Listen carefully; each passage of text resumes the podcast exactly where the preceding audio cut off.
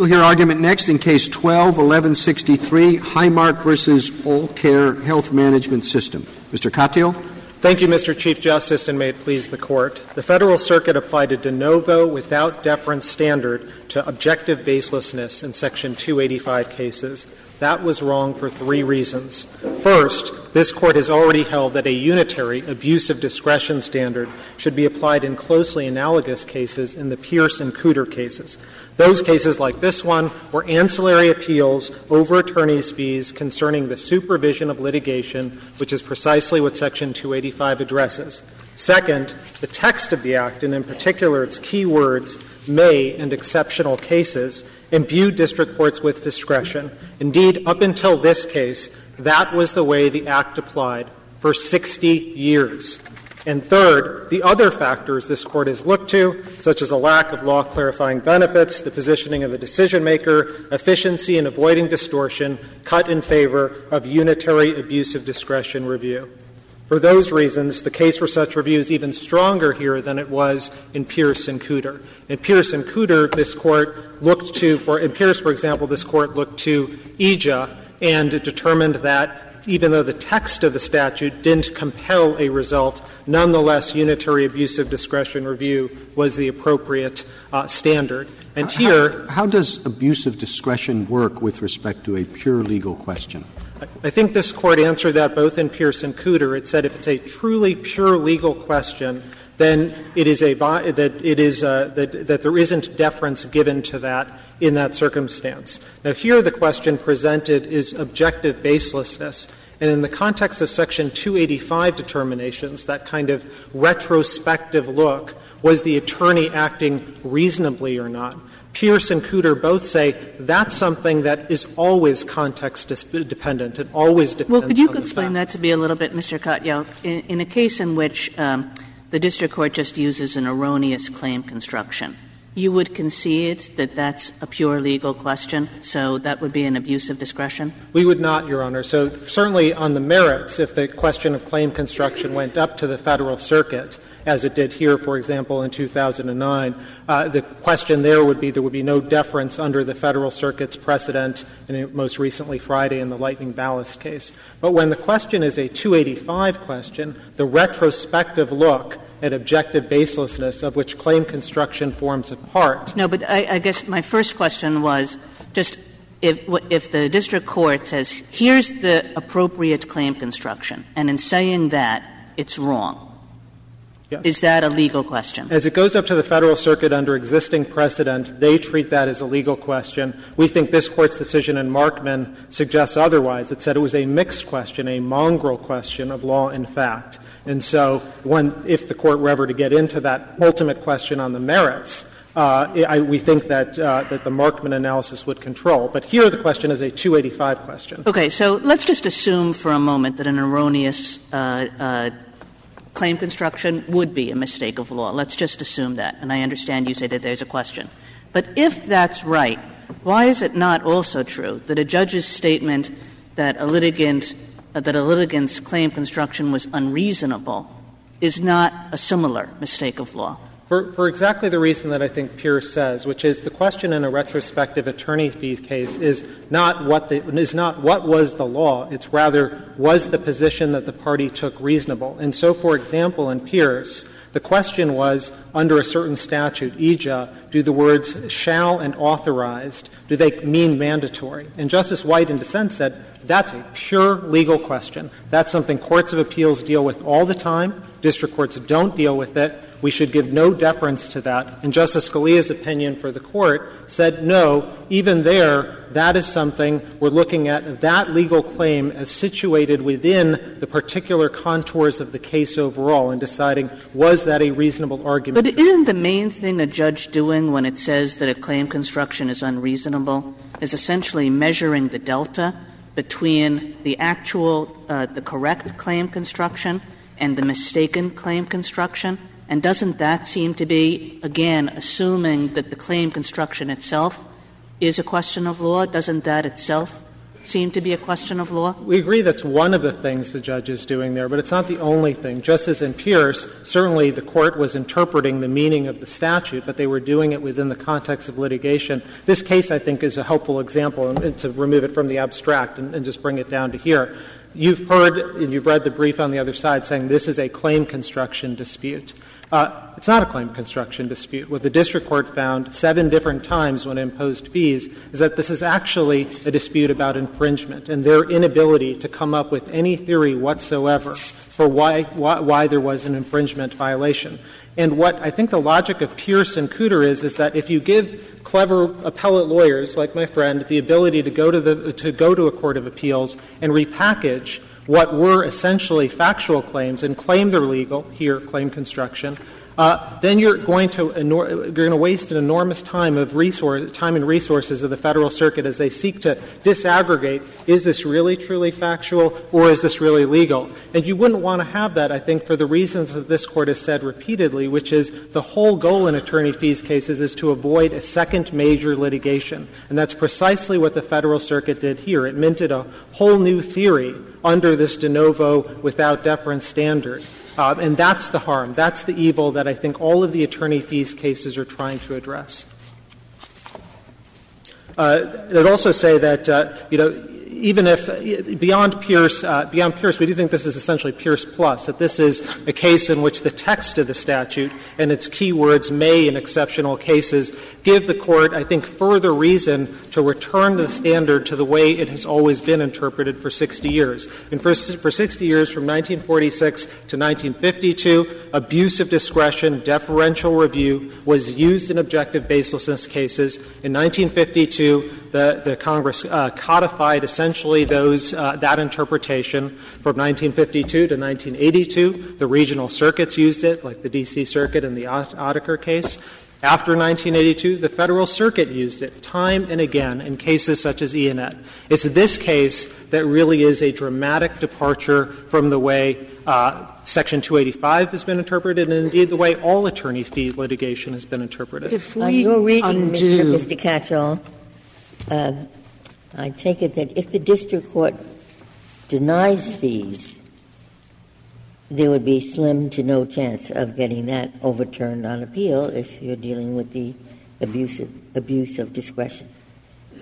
We think that it is hard in that circumstance, and that's the one way ratchet. We don't place a lot of emphasis on that in our brief. It's our last argument. But we do think essentially it is hard to overturn a district court's decision not to award fees. Whereas under the Federal Circuit's interpretation, it's really quite easy for the Federal Circuit to mint some new theory as to why the position was reasonable that, uh, that the attorney took. And Justice Breyer, you said in the last argument, you said clever patent attorneys can always come up with a colorable argument.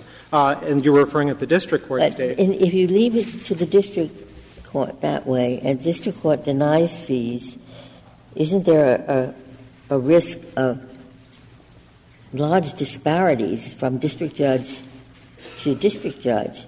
One will say, yeah, I think that this was uncommon, uh, not run of the mind, so I'm going to award fees. And another one will say, no, I think it's pretty standard so I won't award fees. We do think implicit in, an abuse of discretion standard or Congress committing this to district court discretion will be some variation. We think this court answered that problem in Koon, I think most particularly, in a case where the stakes were, you know, not to belittle this case, but the stakes were even higher there, criminal sentencing.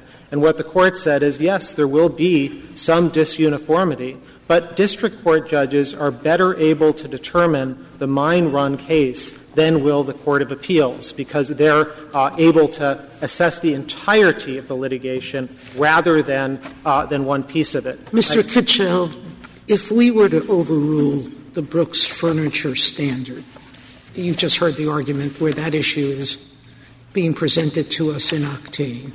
If we were to do that, how would that affect this case? Wouldn't it essentially moot the question because you wouldn't have this objective reasonableness test controlling the outcome? Well, it certainly depends on how uh, on how you did it. But our brief at pages 34 to 37 say that if you adopt any variant of the petitioner's theory in Octane, the case here only gets stronger. You have to, I think, ultimately reverse what the Federal Circuit said at page 9A of the petition appendix, which is objective baselessness must be determined de novo. Uh, we think that uh, that's wrong for all the reasons we've been talking about. And even were you to change the standard in Octane, so long as objective baselessness formed any part of the Section 285. So when does that become a pure question of law? We think it never becomes a pure question of law. There, there, are, we don't doubt that, to answer the Chief Justice question from before, that we don't doubt that there are some circumstances in which there are pure questions of law in Section 285 cases. For example, what does the patent, act, patent clause in the Constitution mean, or what does a particular statute mean? But when you're dealing with, for example, claim construction, that looks very much like the EAJA question that the Court was dealing with in Justice Scalia's opinion in Pierce. It's a retrospective collateral question question about how reasonable was this argument at this particular time, in this particular case, with these particular parties, with this particular patent. And the, what Justice Scalia's opinion in Pierce says is that's not the type of question that we should be spending a lot of Court of Appeals resources on. That's something that is dealt with on the merits, as it was here. The Federal Circuit dealt with the question on the merits in 2009, but not something that you should have a second major litigation over. If there are no further questions. Thank you, counsel.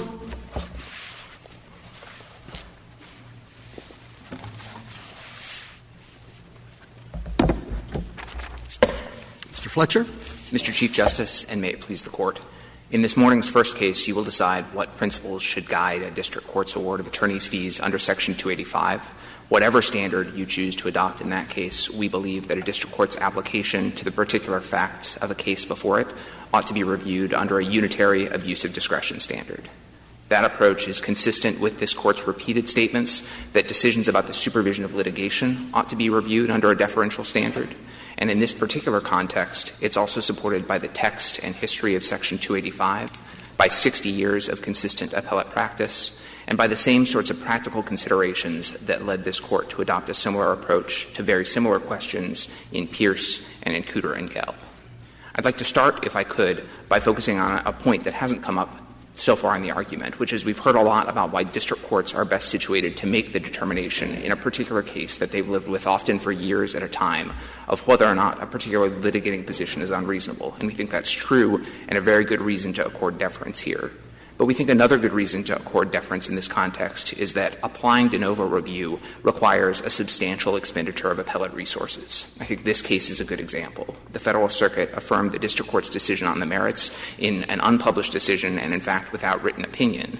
But when it reviewed the district court's award of fees under a de novo standard, it was required to engage in a lengthy analysis that produced a lengthy written opinion.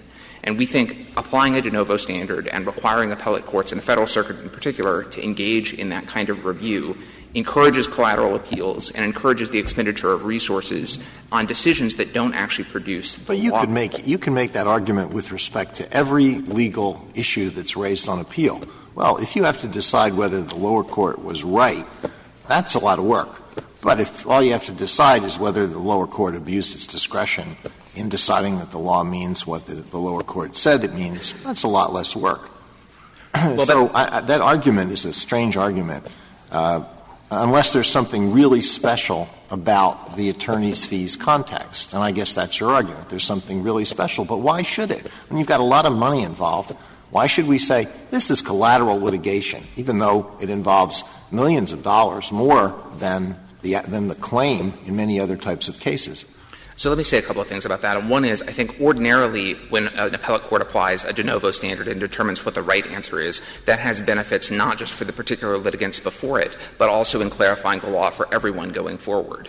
But what the court said in Pierce and in Cooter and Gell, and what's also true here, is that when the question that the appellate court is answering is not what is the law actually, but rather what could a party, when it initiated this case and continued to litigate it several years ago, could ha- that party have reasonably believed the law to be, that doesn't yield the same sort of law clarifying benefit. In fact, in Pierce, this court said those sorts of determinations are never going to be made clear under any sort of. It can clarify the law. What's the difference between that situation and, let's say, uh, deciding an issue of qualified immunity in a civil rights case or applying the uh, applying AEDPA in a habeas case? The court can say this is what the law is, and then after that is the second step, determine whether a particular interpretation of the law was reasonable. You could do the same thing here.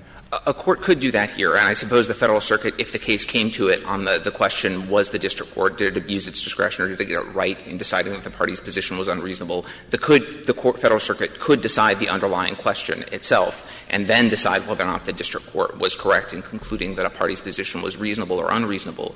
But we think there's, there's good reason not to do that here, and we think that in these contexts, unlike in qualified immunity, unlike in AEDPA, the district court has particular expertise in the case and a long experience with the case, and, and that requiring the Federal Circuit to engage in a thorough review of the entire record of the litigation and the entire proceedings of the litigation imposes a burden that just isn't justified. Well, I, am just wondering if you put together your two arguments about what the standard should be and what the standard of review should be, whether there really is going to be any meaningful review of what district courts do in this situation. Maybe you could just describe for me what an appellate decision would look like saying that applying the totality of the circumstances, the district court abused its discretion in awarding or not awarding fees. What would an appellate court say?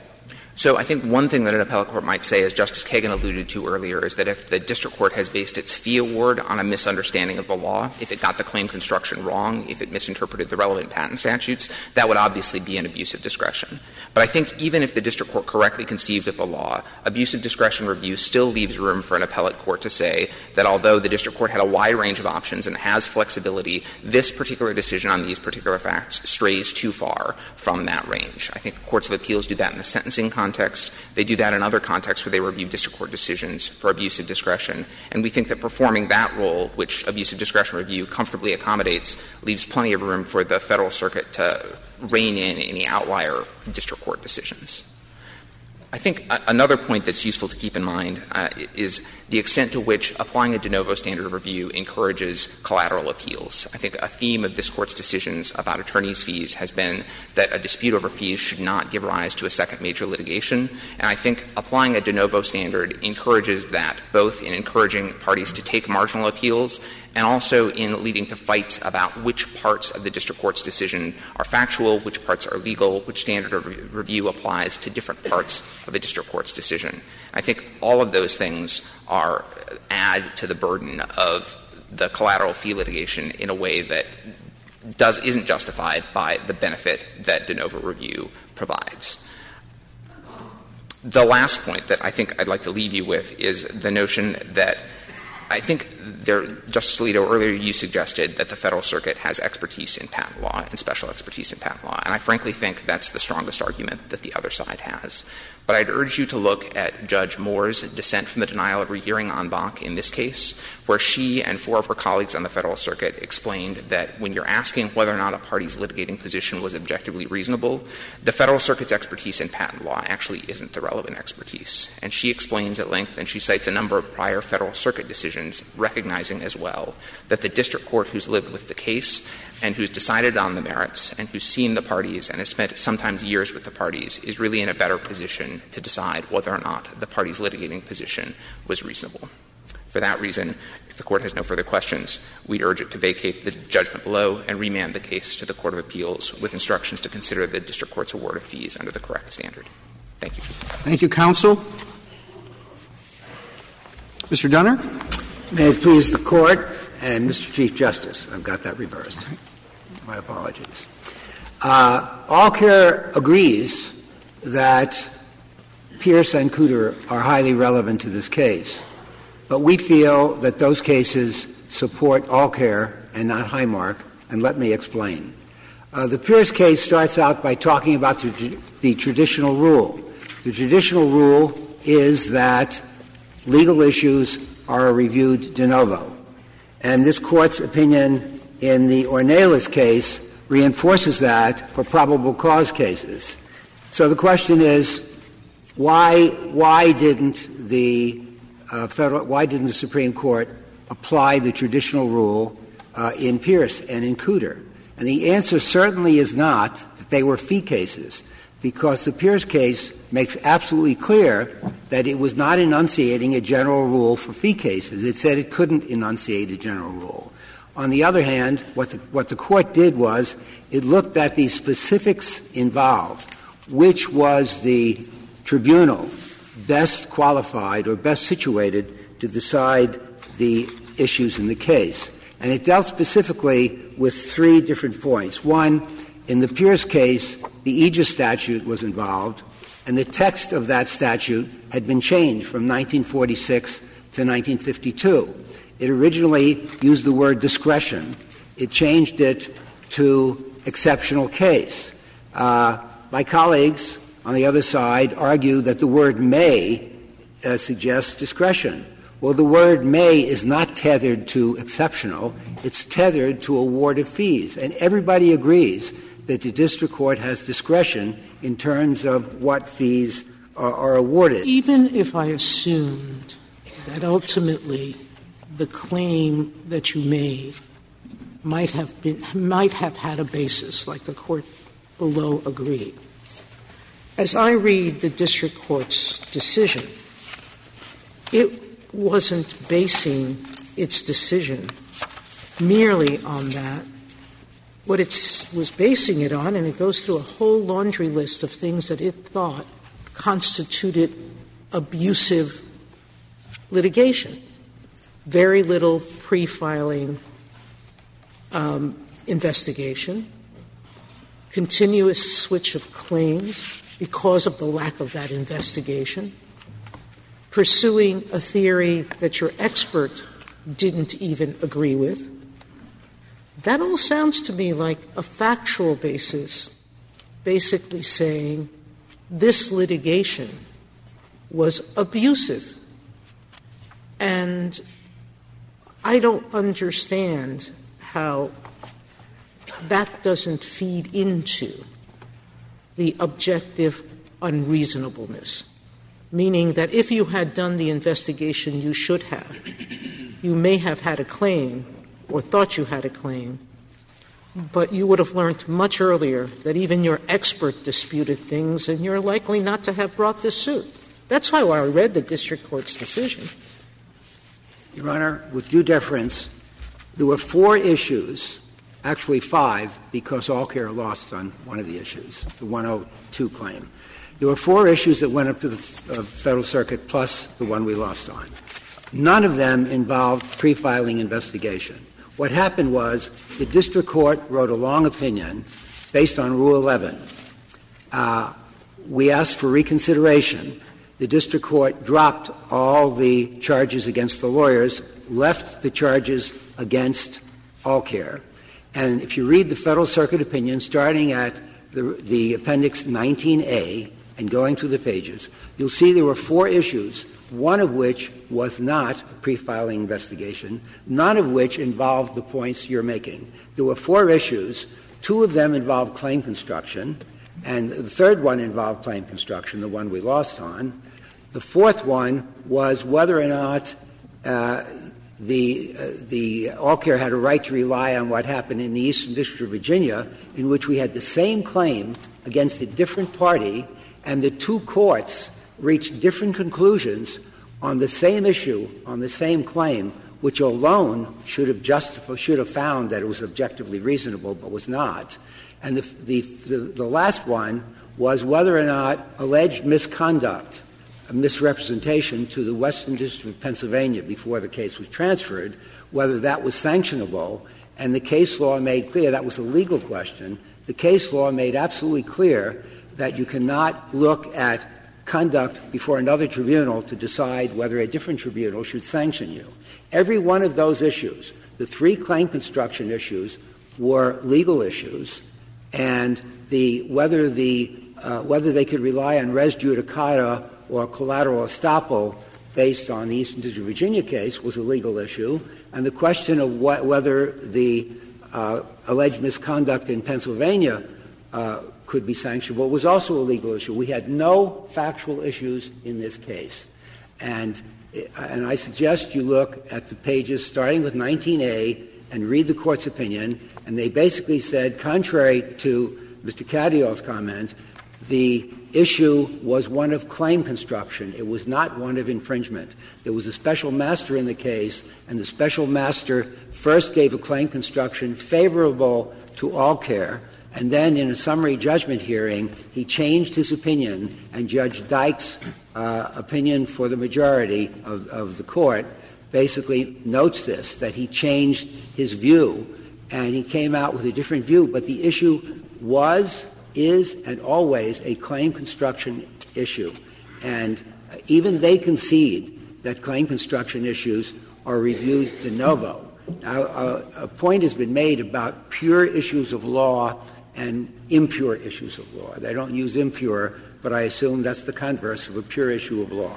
And they say that only certain kinds of things are pure issues of law, and it does not include objective baselessness. Well, I suggest that the court look at Scott versus Harris. Scott versus Harris says expressly that, claim, that objective reasonableness is a pure issue of law reviewed de novo when it's separated from its factual components. And it is our position that the factual components are reviewed deferentially. We're not arguing to the contrary. All we're saying is when you've got a legal issue, the best court situated to deal with the legal issue and to avoid problems like we had with the Eastern District of Virginia on the same claim, same issue, going a different way from the Northern District of Texas will be avoided. The whole purpose of the formation, this was discussed in the Octane case, the whole purpose of the formation was the, of the Federal Circuit was to provide uniformity, to provide predictability. When you've got 94 district courts and hundreds of district court judges going different ways, some of which are friendly to patents, some of which are hostile to patents, the best tribunal to rule on the patent, on the legal issues, the patent issues, is the Federal Circuit. Well, but then it reads four to three on one issue, then it has, as in this case, conflicting cases within its own uh, docket. So I'm not sure it's succeeding in bringing about uniformity. Uh, Your Honor, I, I, I, apologize. I missed that point. Well, I'm just saying if the, the, the point, you're, you're, quite correct. The Federal Circuit was established to bring about uniformity in patent law, but they seem to have a great deal of disagreement among themselves uh, and are going back and forth in particular cases in, in this area uh, specifically about what the appropriate approach is. Your Honor, they do have disagreement. This was a 6 5 case. And there are other cases. The, the, case Lighting Ballast that was just decided was a 6 4 case. And the Akamai case, which was coming up in April, April was a 6 5 case. Uh, the fact is that you still have a single tribunal. That's the way a court should operate. When they go en banc, you get a divergence of views. It's like the Supreme Court. You have lots of dissenting opinions, concurring opinions, but it's a single body, and a single body that has jurisdiction over all the 285 cases is better situated than to have lots of district court judges ruling on questions of law. I mean, we're only talking about questions of law. Well, they do sometimes. I mean, there, there, are a lot of areas of the law where they do. I mean, Holmes thought reasonableness, given undisputed facts, is really a question of law. Probable cause matters are really questions of law if the facts are undisputed. Cases all over the lot. There was a case we have, I, I saw once. It said, Is an eclectus parrot a wild bird for purposes of a statute that says wild birds cannot be imported? And the judges there said, well, there's this characteristic, factual, da, da, da, and there's this characteristic, really, if you really put your mind to it, you'd have to say that was legal. Does wild mean in the country of origin or in the country of import? You know, so you could separate it. But there are many, many areas of the law where judges don't bother to separate the two things. And isn't claim construction like that? I mean, you have a case, and the claim construction is always has in mind what this infringing item might be in respect to the claim. And so the judge is always looking at that and doesn't often separate law and fact. I mean, my, my, you know this area better than I do. But I'm, I'm, I'm sure thinking, oh, I guarantee. The, the, the, so so I, I'm thinking that maybe claim construction is like that very often. Factual matters are there, legal matters are there, and judges cannot always separate the one from the other, or even if they could, they don't feel it's worth the effort? Your Honor, there are times when it may be difficult to separate facts from law. And in the Markman case, the court talked about it as being a mongrel type of situation. But the fact is that in many cases you can separate them. And moreover, the fact that it is a mixed question of fact and law, which has been, been bandied around in the briefs, does not itself determine whether it's de novo or discretionary, uh, as uh, as has been as was mentioned specifically in the Pierce case. Uh, so the fact is, you're still better off. Which is the best tribunal to deal with the question? I'm not saying it, we have a perfect answer because there's not a perfect answer on our side. There's not a perfect answer on their side. But there's a best answer. And I suggest that the best answer is to let the legal issues decided by the court that gets tons of patent issues, that has a lot more of experience, as Justice Alito mentioned in one of the points that he made, rather than district court judges who may get a few cases, may get a lot of cases, depending what district you're in. Well, what about Judge Moore's point that when you're talking about pure issues of patent law, maybe you're right, but when you're talking about baselessness, that's something that the district courts actually have more experience with, whether it's under EAJA, whether it's under uh, AEDPA, whether it's under qualified immunity. That's an issue they see all the time. So maybe they're more expert than the Federal Circuit. Your Honor, on the question broadly of objective baselessness, one might say that is so.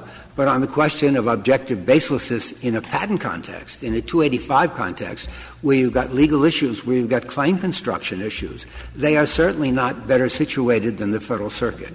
And I, I submit that certainly claim construction is a perfect example, and the, uh, the government, in this case, acknowledges that claim construction, as it calls it, pure claim construction, pure legal issues, claim construction, is reviewed de novo. So that is a perfect example of how district courts can disagree, and this case is a poster child for that because we had two different courts going two different ways on exactly the same point, exactly the same issue. And the Pierce case raised there are other considerations involved. There are a lot of considerations involved, but others in terms of which tribunal is better situated. And the Pierce case pointed out that the size of the fee involved can be very important and I'd like to address that just very briefly. The size of the fee involved in patent cases, as my daughters would say, humongous. Uh, some of, I've been in two cases where the legal fees were $30 million. Uh, and when you got legal fees like we that. We've got to stop charging such outrageous fees. That's the way it used to be with you, Your Honor. oh, no. oh, no. Uh, the, the fact is, when you've got fees like that, uh, there is going to be an appeal. Typically, the appeal will be consolidated with the merits appeal. Typically, the court will be dealing with the issues, both of them, in the same case. And as, as Judge Dyke pointed out, having reviewed the merits decision, the 285 decision often involves the same kind of questions, and it is, it is not an enormous burden on the courts to do that.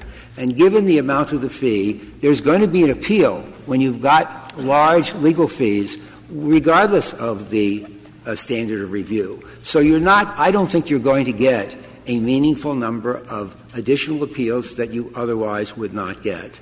And the fact is that the size of the fees was independently noted in Pierce as a factor. On the Rule 11 issue in Cooter, the, the, the, uh, this court talked about the fact that uh, the district courts were best suited to deal with those cases because they were familiar with the local practices. The whole purpose of the Federal Circuit is not to be concerned with local practices, but to be concerned with national practices. Two of the items that you mentioned. Uh, one was venue, and the other was uh, claim preclusion, issue preclusion. The, the Federal Circuit is no more expert in those areas than a district court would be. On, on what kind of issues, Your Honor? The, you mentioned the venue question. Yes. And I was surprised. It, the court said, well, that's for the Pennsylvania court to sanction. Yes. But you, I'm sure, have read the uh, Knoxell case in the D.C. Circuit. written by one, you. One of, one of the problems there, one of the conduct that was considered unreasonable was suing in, in a distant forum, very far from uh, where the defendants operated. Um, and, and claim preclusion and issue preclusion come up in all kinds of cases. So there's nothing expert about the Federal Circuit on those issues. Your Honor, I have to acknowledge that on an issue of whether or not a conduct in a different circuit uh, should be sanctionable in another circuit, the Federal Circuit is certainly not more expert on that kind of an issue than another court. That, that, that is merely an example of what happened in this particular case. I will note that the Federal Circuit cited a number of cases which held exactly that. And moreover, what happened in this case was that even the district court, Judge Means in the Northern District of Texas, noted that the Pennsylvania District Court itself did not seem to place very great reliance on it. It probably was the least significant of all the factors in the case.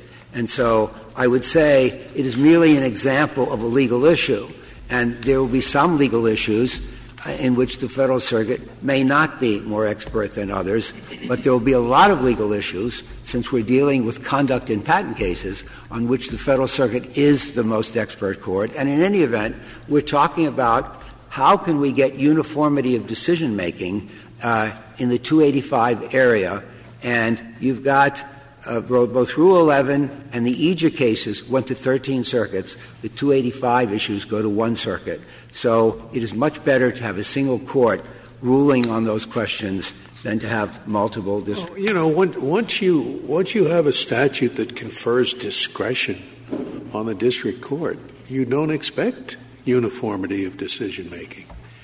It gives the district judge a broad, uh, broad discretion, and some will come out at the top and some will come out at the bottom, and they'll all be be affirmed by the Court of Appeals. So, what makes you think that uh, that this statute, which clearly confers uh, discretion, uh, envisions uniformity let on me the part of the district courts? Seems me, to me it quite clearly doesn't. Let me address that, Your Honor. Uh, the, there's a lot of argument in the opposing briefs on the textual issue and the legislative history. And they cite the legislative history of Section 70, the predecessor statute, and 285, and they talk about the reviser's note and P.J. Federico's commentary as to what the new words meant. And the new, word, the new words meant that they were focusing on Section 70 as it had been interpreted by the courts. So what do you see when you look at the courts? We have, I have examined every appellate decision from 1946 to 1952 dealing with Section 70. There are 19 of them. And not a single one said legal issues are reviewed with deference. Not a single one. A lot of them used discretionary language, but none said legal issues are reviewed with, with deference. And moreover, well, well you, you acknowledge that a lot of these cases involve, and probably most of these cases, do not involve exclusively legal issues, right? Exactly, Your Honor. And so, in, in all of those cases, you're not going to get uniformity because uh, there, you, you acknowledge that in, in the non legal issues, there is discretion in the district court. So you're going to have some district courts uh, coming out some ways, other district courts coming out the other way, and they'll all be affirmed. So th- th- it seems to me this does not strike me as an area where Congress expected uniformity. You, you're, you're, creating uniformity in one narrow aspect of, of this decision, that involving legal claims, but there are many other aspects of the decisions that will destroy whatever uniformity you're trying to achieve. Your Honor, I, I, hadn't finished my point, so let me just finish it, which is a response to your point. And that is these 19 cases between 1946 and 1952, many of them gave, gave a test, and they said the issue is abusive discretion or the disjunctive or a legal error. And so all of these cases, none of them said legal issues are reviewed deferentially. And all I'm saying is that if you look at the legislative history, if you look at the textual change of the statute, those cases in between were concerned that the district courts were, cons- were construing with deference too loosely, and they tightened it up with the exceptional case language. But they also said it, that legal questions are reviewed de novo. And all I'm saying is, if you look at the statute, we want the district courts to rule on the facts. We want the Federal Circuit to give deference to their ruling on the facts. But when they get into the legal area, when they make legal decisions, we think it should be reviewed de novo. The problem with the problem is the one I think I, that really seems to me at the heart of what you have to decide. Uh, is it worth saying to the Court of Appeals, start distinguishing between which of the two categories it falls into? Because the statement that you read, most lawyers would agree with that statement as a general principle. And then the question becomes well, it's work to decide whether this is purely legal or whether it's legal, factual, mixed, and sometimes it's one and sometimes the other, and there's really no key to it exactly. So what you're doing is saying in an area where there are a lot of the deferential kind and some of the non deferential kind, we want to say the Federal Circuit and all the district courts have to stop and figure that thing out. While the other side says, look, just leave it to the district court and tell them to review. Theirs is simpler. What do you say? Justice Breyer, my response is that in many cases, there won't be a problem distinguishing between law and fact. When there is a problem, there will be some cases where there may be difficulty distinguishing between law and fact. And what Pierce says and what Cooter says and what a lot of cases say is which is the best tribunal, the district court or the appellate court, to deal with it. And all I'm saying is there are all these I'm sorry, I'm, I'm a little confused. With respect to winning or losing the case, you're going to get de novo review. Because the Federal Circuit here looked at the claim construction under de novo review, agreed with the district court that it had construed the claim properly and that you lost. So you got de novo review. The issue on a reasonable ground to pursue the litigation, whether it was objectively reasonable or not, I think that's Justice Breyer's point, which it generally has factors that are independent of winning or losing. And that's why I kept going back to what the district court said in this case, which you seem to ignore. It at one point recognizes that your claim was a difficult one, but it says that doesn't excuse the fact that you maintain the 52C claim, the one at issue here, even after both the master, special master, and your expert had said a particular claim wasn't sustainable. And it continued with a long example of behavior examples, multiple ones, that it found unreasonable. Having nothing to do with the ultimate reasonableness of your last argument before the appellate court. So again, I ask the question why should this objective reasonableness be considered a pure question of law? Because it's not about right or wrong and legal answer. It's about behavior during litigation. Your Honor, there are, there are two facets to the answer I would give to that question. One is that all of the points you made about what the district court found were not issues on appeal. The district court found lots of things, but the four issues that went up on appeal did not deal with all the facts you're talking about. They dealt with legal issues. There was no pre filing investigation issue. The Federal Circuit expressly found that in a footnote in its opinion. There was no pre filing investigation issue in the final decision on appeal because the district court made multiple decisions.